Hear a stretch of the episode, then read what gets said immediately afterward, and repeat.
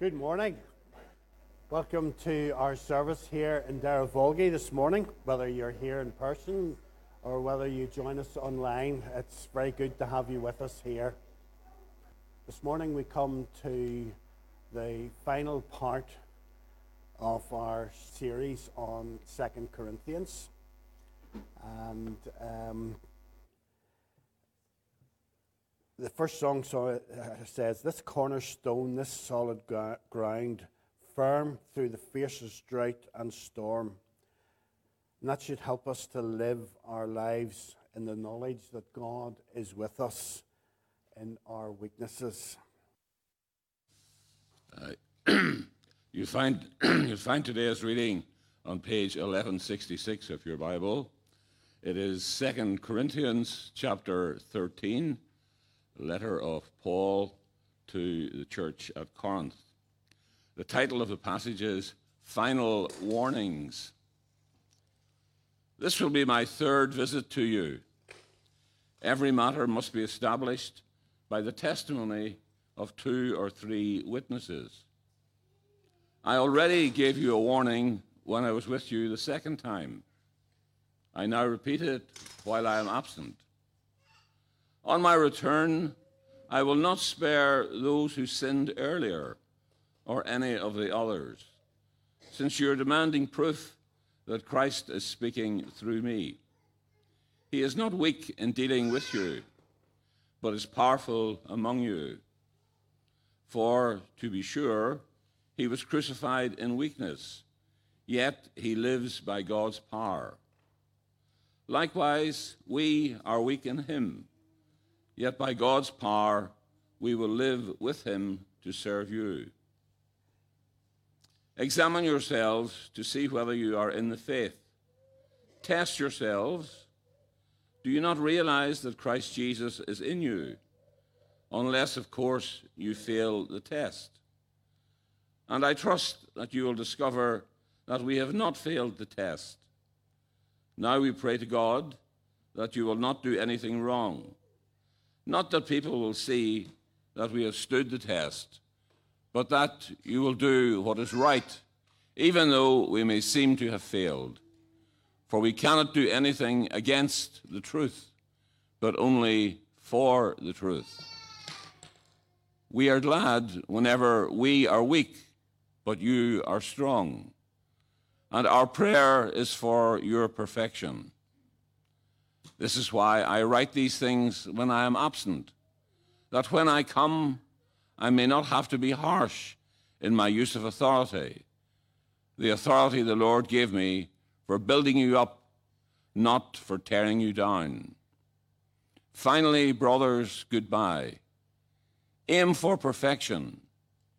Listen to my appeal. Be of one mind. Live in peace and the God of love and peace will be with you. Greet one another with a holy kiss. All the saints send their greetings. May the grace of the Lord Jesus Christ and the love of God and the fellowship of the Holy Spirit be with you all.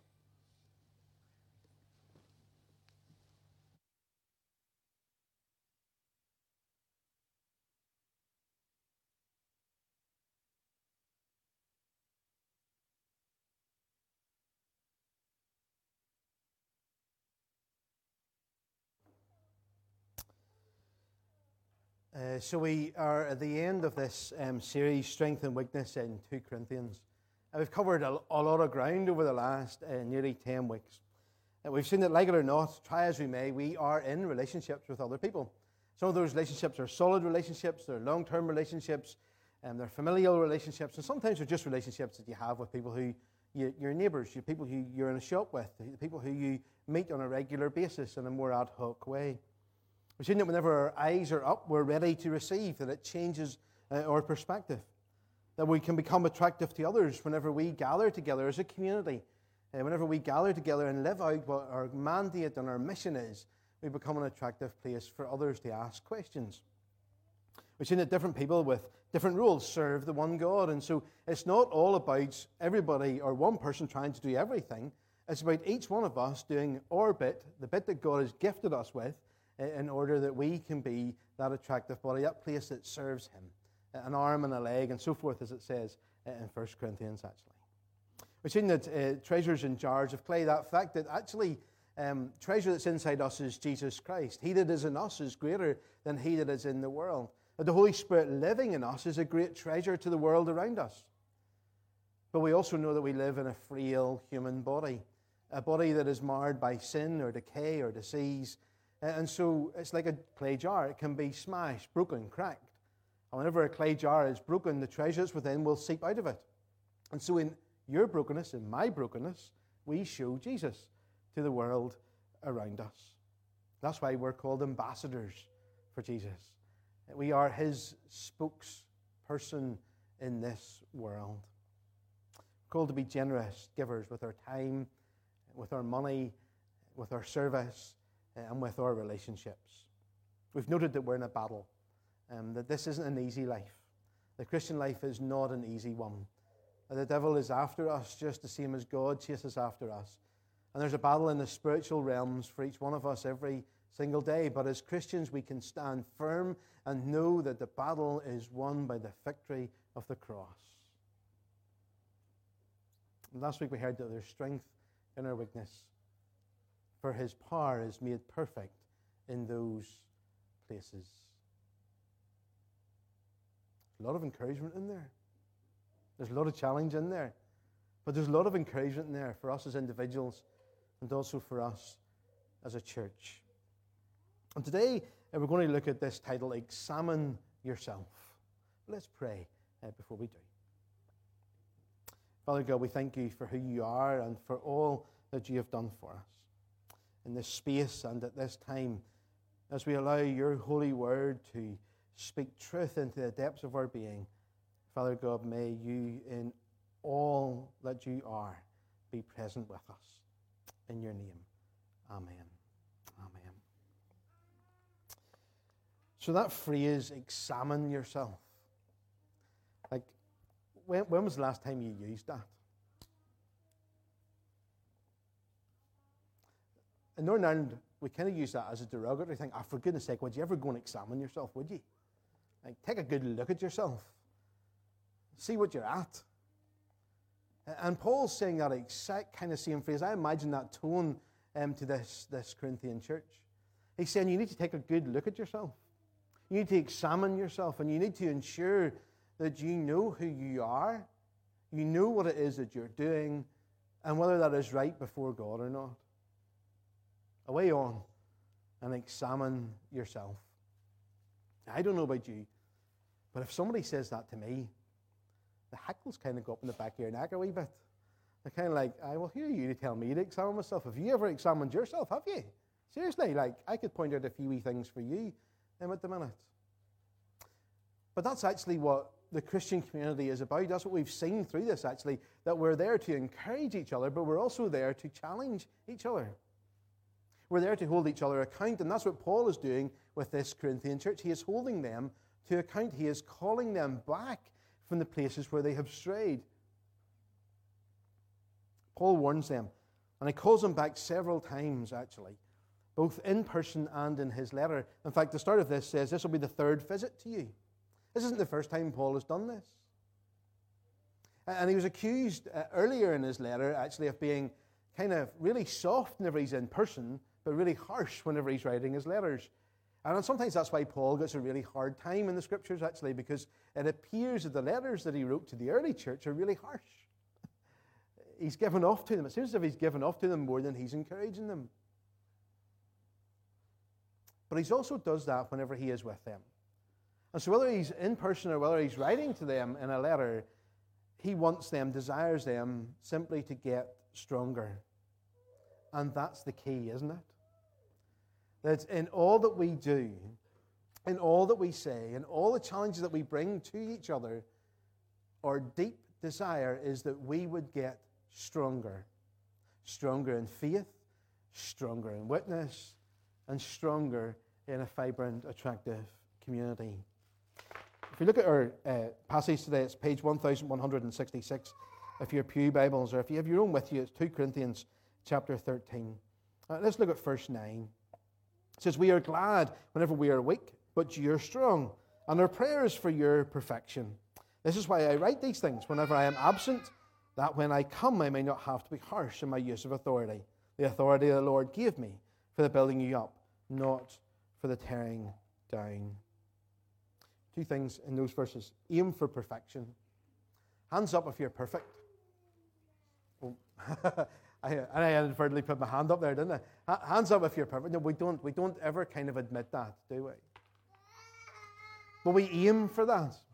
We aim for the perfection in our faith. That we aim to be the best that we possibly can be as we follow the person who is perfect. That's why we're called to be and to become more like Jesus. Not that we will ever be perfect and sinless like him, but we're called to become like him. He is the, our ultimate role model eh, and mentor. But Paul also says in verse 10, this is why I write these things. Whenever I am absent, that whenever I come to you, I may not have to be harsh in my use of authority. Paul's writing those hard things to the Corinthian church so that whenever he arrives, he doesn't have to give off to them as much. Because he's expecting that they will have corrected their behavior by the time he arrives.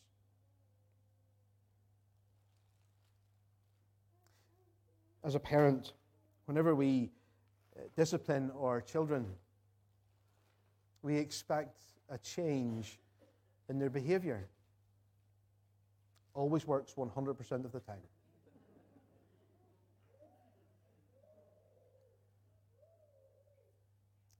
But in that moment where we discipline them, where we tell them off, where we correct their behavior or their words or whatever it is, we expect it to change.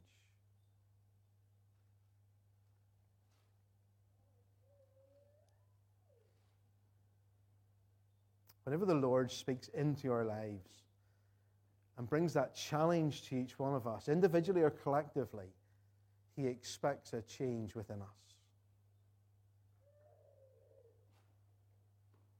One of the, probably one of the most common phrases in our house at the minute uh, with a 10 year old is seriously, how many times am I going to have to tell you that? And the other day, whenever those words came out of my mouth as I was preparing for today, I thought, that's probably how God feels about me, actually. How many times am I going to have to tell you that, James? Before you correct your behavior, before you correct your words, before you listen to what it is that I desire of you. That's how we become mature in our faith. It's in those moments of deep challenge, in those moments of conflict uh, from within, from without, that we mature in our faith, that we grow in our faith. That's why today you need to go away off and examine yourself the preacher included. They're not my words, they're the words that's contained in this passage today. See, verse 5 says this Examine yourselves to see whether you are in faith. Test yourselves. Do you not realize that Christ Jesus is in you, unless, of course, you fail the test? We examine ourselves to ensure that we're on the right path that we haven't strayed from where we should be with Jesus. We examine ourselves so we might grow strong and healthy and mature.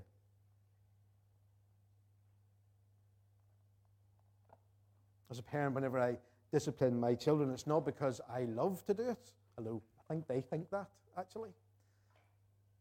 But it's because I want them to grow strong and healthy and mature.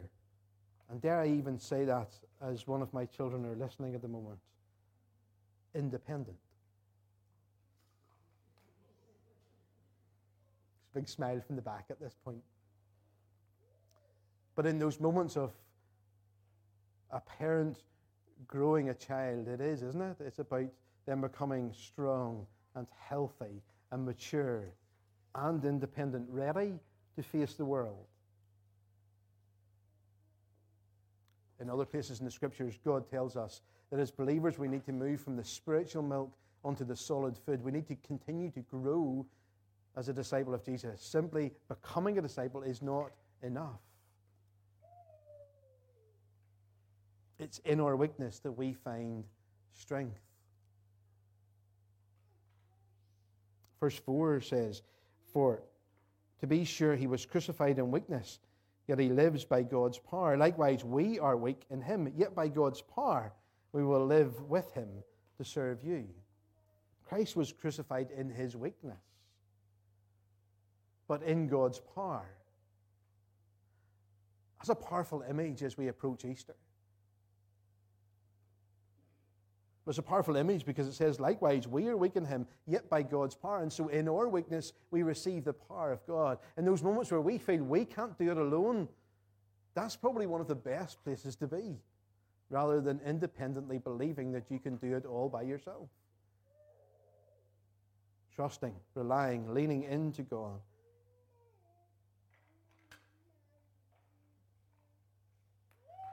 My grace has been made perfect, for my power is made perfect. My grace is sufficient for you, for my power is made perfect in weakness. Isn't that what he said in the previous chapter? A strong community, a strong community of believers looks out for each other. And so there's plenty of challenge for us as individuals to examine ourselves today. But there's also a challenge for us as a body of believers to examine ourselves. Verse 9 we are glad whenever we are weak, but you are strong, for our prayer is for your perfection. We are glad whenever we are weak, but you are strong. Whenever one of us is weak, another one is strong, and they hold that one up. Whenever one is strong, they can look out for the weaker brother or sister. In a world that increasingly is all about me and all about I, it's all about they're reducing it down to the individual. The church, the body of Christ, has something beautiful to portray to them. In our community, we look out for each other, we care for each other, we lift each other up. Whenever one is weak, the other is strong.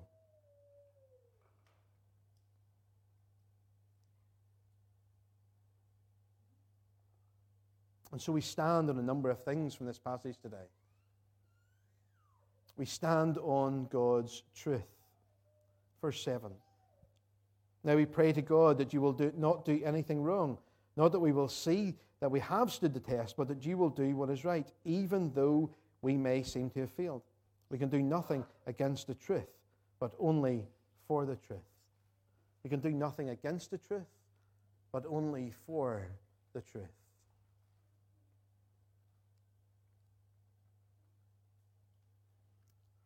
Heard it said often there's, there's always three truths, isn't there? There's your truth, my truth, and then there's the truth. In other words, there's your version, my version, and then there's what actually happened. God's word is that middle line. It's that centering of gravity. It's that place that we return to to find what the truth is. And so, whenever we have questions about who we are, what it is that we are to do, how we are to handle situations, how we are to interact with other people, how we're to have strength in our weakness, we come back to the center ground of God's Word where we find truth. Truth that cannot be swayed, truth that cannot be changed, truth that doesn't have an objective opinion in that sense, a truth that remains strong. So we stand on truth. And we stand on the fact that his strength brings presence. We see that in verse 4 For we for to be sure we are crucified in weakness, yet he lives by God's power. Likewise, we are weak in him, yet by God's power we will live with him to serve you. God is present with us. And that is the greatest encouragement that we can have as Christians. That God is present with us. Even in our darkest and direst and most despairing moments, He is present with us. The same as He is present with us in our happiest and most jubilant moments.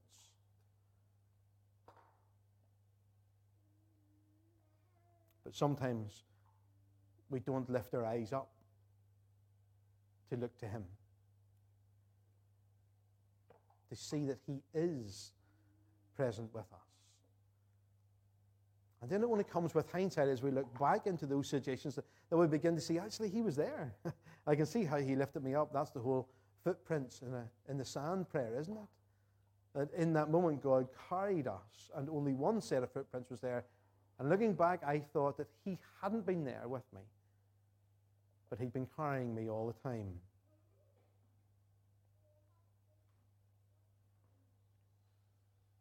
And because He lives in us, we carry His presence to the world around us. We bring hope and life and joy. We bring good news. We bring truth. We bring all of those things by being His followers in the places that He places us in our families, in our schools, in our workplaces, in our streets, in our communities, wherever that might be. So we stand on His truth. We stand on his, the fact that there's strength in His presence. And we stand on the fact that we are here for each other. Verse 5 Examine yourselves to see whether you are in the faith. Test yourselves. Verse 9 For we are glad whenever we are weak, but you are strong. We're here for each other. A welcoming community.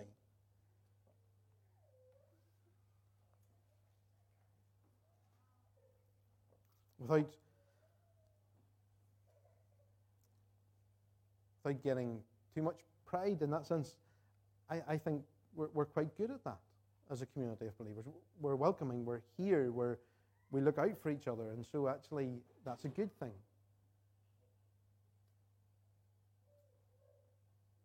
But we can never let that slip. We can never become com- comfortable or complacent in those moments where we're not looking out for someone else.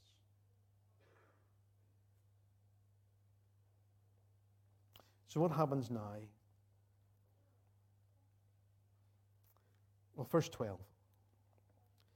Greet each other with a holy kiss. No, I'm only seriously, I'm only joking. Um, but there's something intimate in that moment.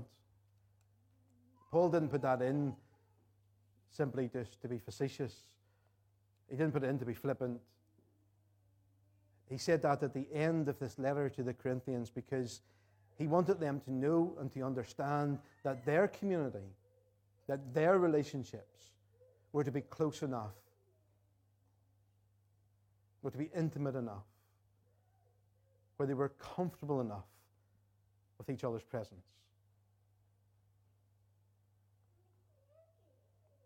Verse 11 finally, brothers and sisters, goodbye.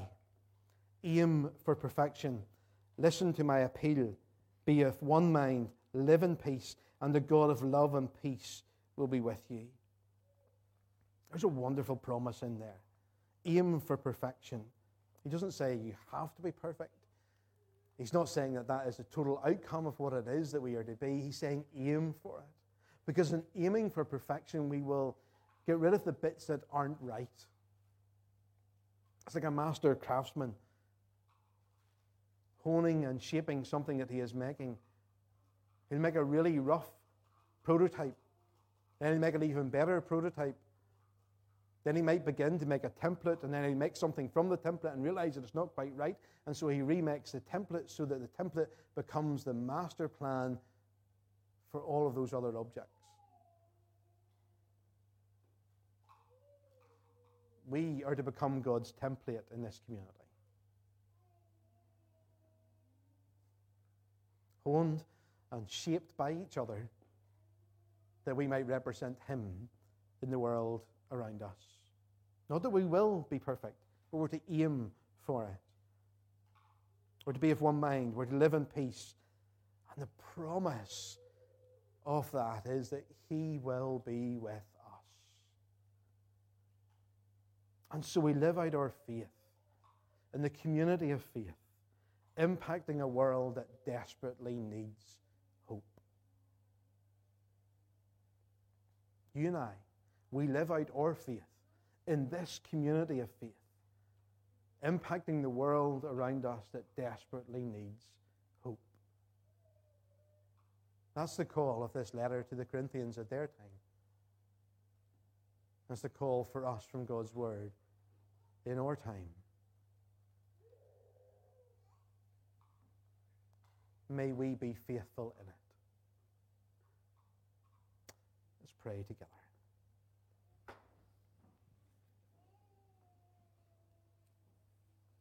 Father God, we thank you for who you are, for all that you have done for us. We thank you that you are present with us. And our invitation for you to be present is not in any sense neglecting the fact that you are already here. It's your opening of our hearts and our minds to be receptive to your presence, willing and able to change by the truth of your word and by the power of your spirit. In your precious name we pray. Amen. Amen. Let's finish today, actually, as how the Apostle Paul finished uh, his letter to 2 Corinthians with the grace, as we look around at each other. The grace of our Lord Jesus Christ, the love of God, and the fellowship of the Holy Spirit be with us all evermore. Amen. Amen.